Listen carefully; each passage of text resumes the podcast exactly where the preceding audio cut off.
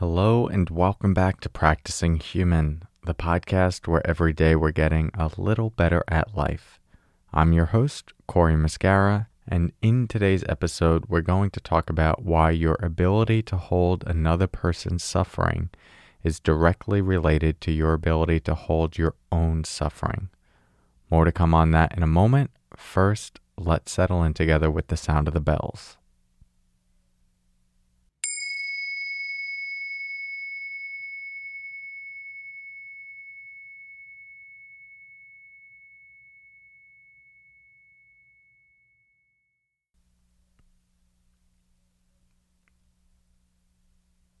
Okay, so let's talk about holding space, specifically for another person who is going through something difficult, something painful. Now, as human beings, we are always interacting with others, and this ability to be able to hold a compassionate, caring, spacious presence for another person while they're going through something painful is one of the greatest gifts you can offer another person. And if you're looking to deepen your relationship with your partner, deepen your relationship with your children, with your friends, with your students, with your colleagues, this is a skill that is really important to have and will improve your quality of life and then those that you connect with, subsequently improving your life even more because it deepens connection. And you can think about it in your own life. Anytime you've gone through something difficult, chances are there are those people that you think about who you know hold space for you to have those experiences. People who you've interacted with in the past who could just listen, could just be there with you, weren't trying to fix you, change you, judge you, could just hold your pain with you. It's a powerful gift to offer another person. And the first step to developing it is to develop it within yourself. That is, to be able to hold space for another person's suffering requires you being able to hold space for your own suffering. So why is that? Well, to not hold space for your own suffering, to not feel your own pain. And by suffering, it doesn't have to mean the deepest tragedy. It could just mean your own anger, your own resentment, subtle forms of grief. To not feel that requires putting an armor up. You have to compartmentalize something, shut down some part of you, because there's a real, raw, emotional experience here. And to actively try to not feel that requires shutting it out. And in some way distracting yourself from yourself. You need to keep your attention on something else.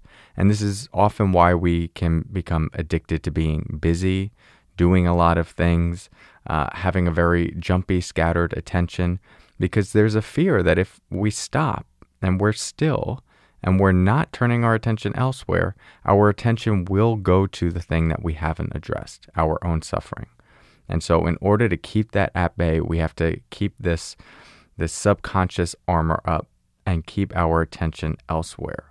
Okay, so now let's look at what is required to hold space for another person who is suffering.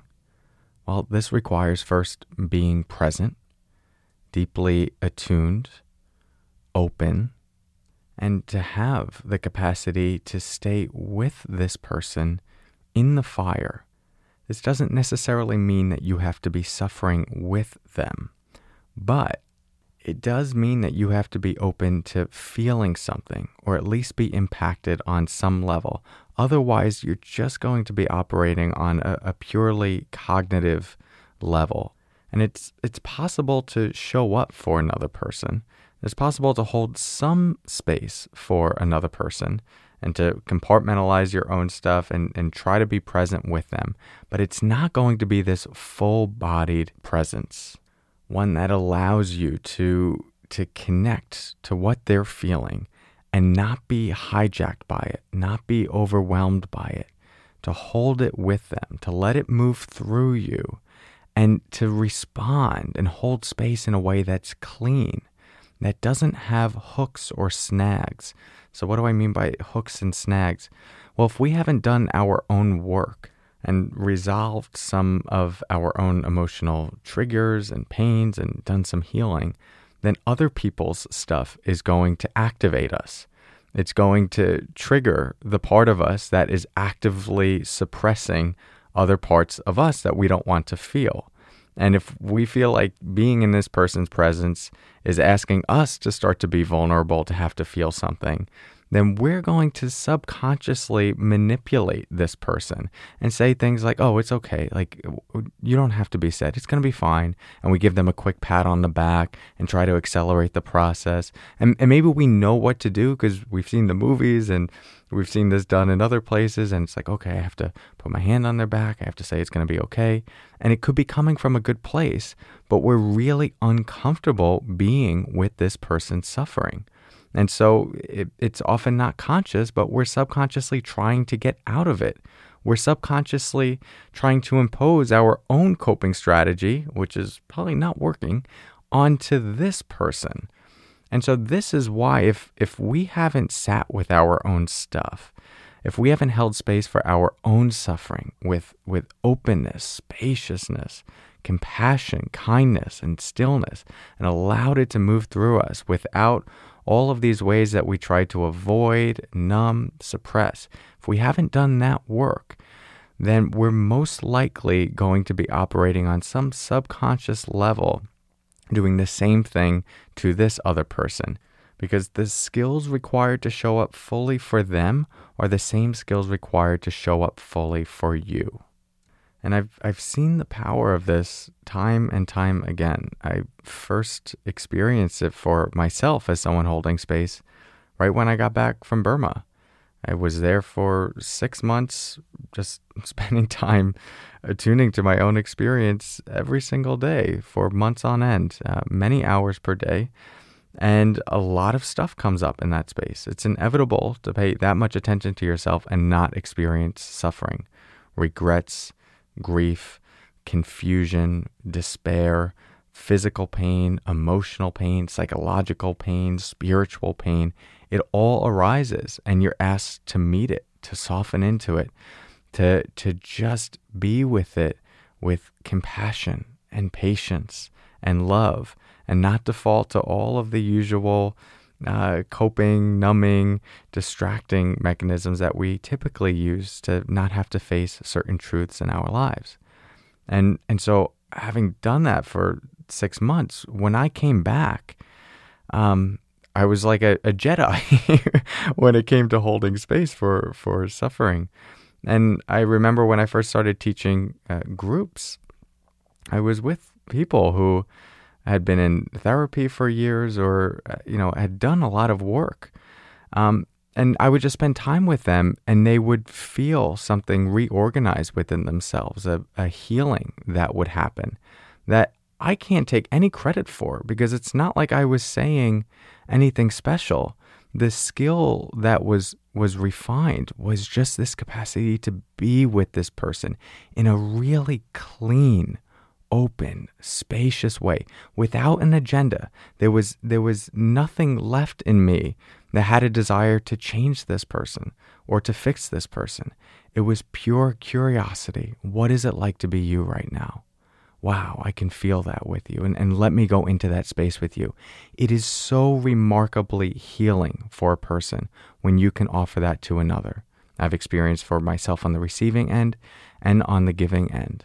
And one of the key reasons I maintain a meditation practice these days, and I'm inspired to deepen my meditation practice, is because I'm just more useful for other human beings. As a teacher, as a partner, as a son, as a sibling, as a friend.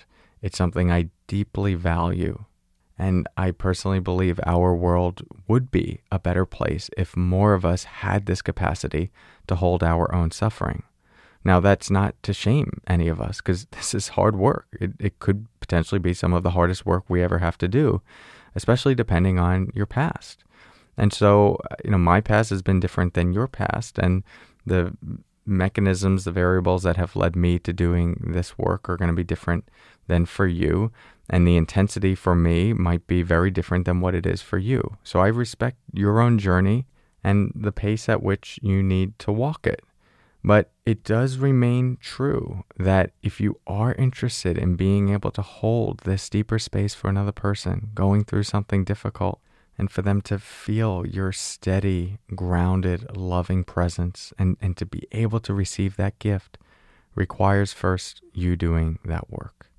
There's no way around it, unfortunately. You can go a long way by having self-awareness of where you haven't done some of that work, the stuff that you haven't sat with, because then at least in those moments where you feel yourself getting triggered, you'll recognize that, oh yeah, I'm trying to deflect being with this person because this is uncomfortable territory and I don't even know what it's like to hold it within myself. And so to have that self-awareness can be a doorway into perhaps entering it for the first time into that space with another person. But it's better not to be doing that sort of healing work while you're holding space for another. It can be done, and there's space for that. But in general, we want to be able to hold this other person's pain without reliving our own past stuff. So I hope this gives you something to think about. If this does inspire you to go deeper, then a great opportunity is going on a retreat. And I do have an upcoming online retreat, September 25th through 27th. And I'd love to have you there. It's a retreat is like a pressure cooker of sorts. It asks you to be with yourself and the many dimensions of yourself. And it can be difficult, but that's why we have a supportive container to explore doing this work. So if this episode resonates for you, or you just want to go deeper into holding that grounded presence for other beings in the world, then I'd love to have you there. You can learn more about that at CoreyMuscara.com/retreat. All right. Well, that's all for now. Thank you so much for your practice and for doing the big work. It's needed more than ever.